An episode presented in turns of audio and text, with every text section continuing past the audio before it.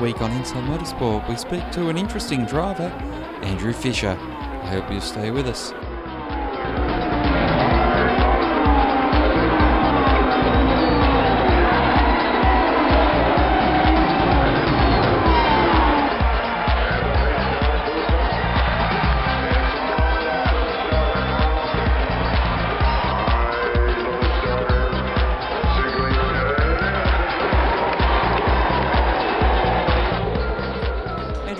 How does a young fella from Duffy that looks like he's going to have an AFL career end up racing utes? Yeah, look, good question. Uh, look, the AFL was our family passion. Uh, I didn't grow up loving motor cars or racing, and um, you know, but I got to sort of 19 years of age. Um, you know, played first grade and done sort of all that sort of stuff, and um, realised that you got paid 50 bucks a game uh, back then. Um, yeah, I got a bit of a sniff where I could have gone on and uh, and had a go at um, one of the AFL teams. Sydney had just started up and.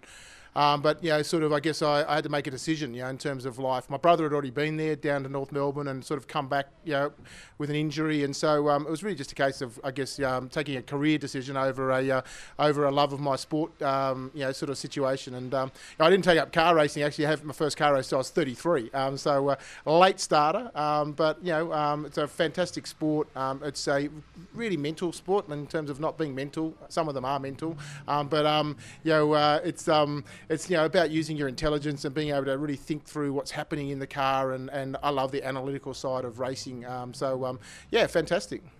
Obviously, uh, when you decide the AFL dream isn't a path to take, racing doesn't start till 33. You, you obviously have to earn a living, and you went out in the business world. Yeah, I did. Yeah, I've had um, been very fortunate. Um, had some great opportunities. Um, so I've uh, you know basically uh, had a very uh, you know great career in terms of business, and um, yeah, we own our own businesses now, um, which uh, are know quite successful. Um, you know, I, I don't work in them anymore. Um, sort of they they work under management and.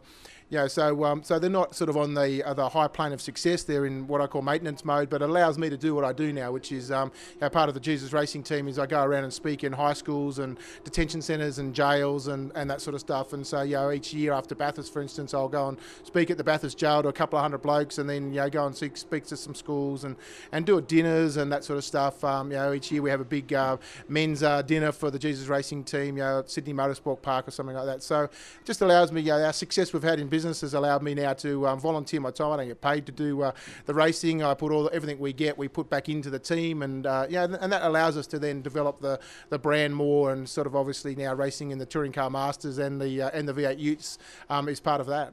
How did you firstly come to the idea of the Jesus Racing team?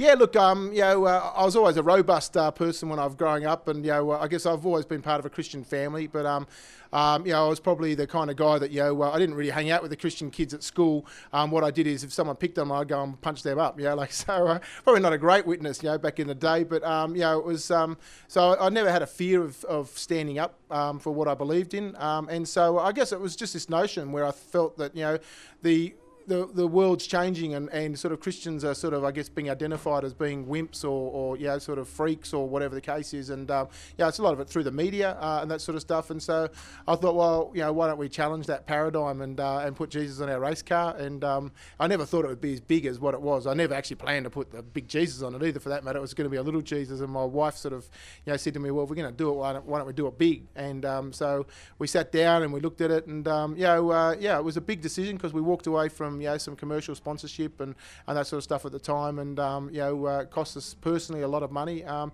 but yeah, look, the the uh, the reaction's been remarkable, and you know uh, uh you know the crowd just um, you know really uh, loves what we do and, and appreciates uh, the efforts that we make, and, and obviously running at the front in in the championships um, that we run in obviously helps that that credibility, yeah, because all of a sudden you can't sort of say yeah the Christians are, are useless or wimps or you know scared and that sort of stuff, and um, yeah so um, yeah so it's been a great great sort of uh, situation to be able to, uh, to do that. You talk about the work you do off the track, but on the track is where you got the credibility. And I, I guess you had a few well known Christian organisations that did want to help you support that racing and support that identity of, uh, you know, rebranding a Christian as just being a knockabout bloke, Yeah. not just someone who's uh, kneeling in a in a pew every Sunday. Yeah, look, great point. And uh, yeah, yeah, we've had great support from the Bible Society, which is kind of unusual. I mean, you, you couldn't think of a more conservative organisation than the Bible Society. They're actually Australia's oldest incorporated um, organisation. You know, uh, yeah, about to celebrate 200 years uh, of, of being in, uh, in, in incorporation, and um, you know, and uh, but you know, they understood what we were about. You know, and, and we're not about trying to tell people, you know, they you know, trying to force Christianity on people, whatever the case is. We're just there to challenge them and make them stop and think about, you know, what, okay, um, how do I actually deal with this notion of Christianity because it's not what I thought, it's not what I expected. He's not the guy that I thought uh, would represent, you know, the Christian faith. And um, you know, I am just a knockabout bloke, and uh, you know, I'm, I'm you know very tangible in terms of a person, and and you know, I love the fans and enjoy, and we embrace them, and we embrace the wider community. You know, it's not we're not here to tell them don't do this, don't do that. We're there just to say, you know, what we do things slightly differently. Obviously, we believe in there's a God and believe in Jesus and that sort of stuff that goes along with the Christian faith. But um, you know, we're not there to you know sort of to impose all of our values and beliefs. We, we like to suggest some of them. You know, I think the motorsport community uh, could do with some of them um, at times, and, uh, and and I think our influence is really played out in that. Yeah, I mean, I think that we have had a good influence on a lot of uh, the stuff. You know, even like the Deni Ute Muster stuff we do with Deni Ute Muster. You know, who would have thought four years ago when we turned up to the Deni Ute Muster that we would be their feature act um, going in? You know, four years later now we're on their TV advertisement. Um, you know, I, I, do the demonstration, live demonstration before the national circle work. I do the commentary for them. You know, they refer to me as Deni's favourite son now. You know, four years later, and and that's because they love the family values that we uh, bring with us. You know, and so um, you know we're a good balance to you know what's known as a you know a piss up. you know, so so we're the other balance. You know, they want families to be involved in that um, in that uh, sort of I guess you know event, and um, and we represent those families pretty well.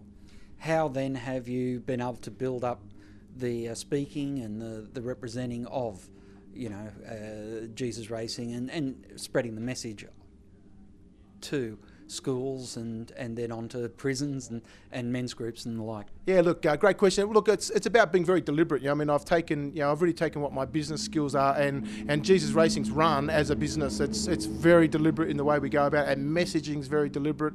Um, you know, I, I, when I just, when I started being invited to speak in schools and at dinners and, and even in the prisons, um, you know, I, I develop a you know a a, a um, um, I guess, a communication platform, um, you know, to actually go in and deliver that. So it's very deliberate. Like the high schools program, we talk about, you know, we don't just talk about Christianity or that sort of stuff. We talk about decision making. So it's about them thinking through the consequences of their decisions, which is what young people need to be hearing. Now, their parents are telling them, their principals are telling them, right? But to hear a racing car driver with some street cred come in, um, you know, and and to hear me talk about the fact that you need to think through the consequences of your decisions in areas of smoking and drinking and drugs and sex and and road safety and faith obviously as well. Spirituality is part of that. But for them to sort of hear that from me, not telling them what they should or shouldn't do, but just presenting them some information around those decisions, um, has been yeah, a remarkable success. Yeah, 250,000 high school students we've now spoken to after the, over the last sort of six or seven years.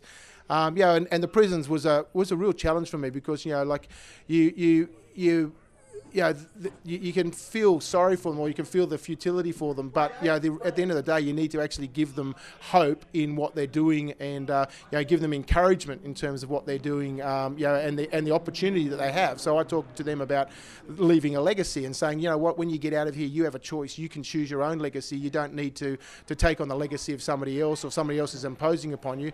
It's one decision, one action, one day at a time. Is the message that we give to those guys. I guess in some respects, you're doing the same, or you're tr- encouraging them to do the same as you've done.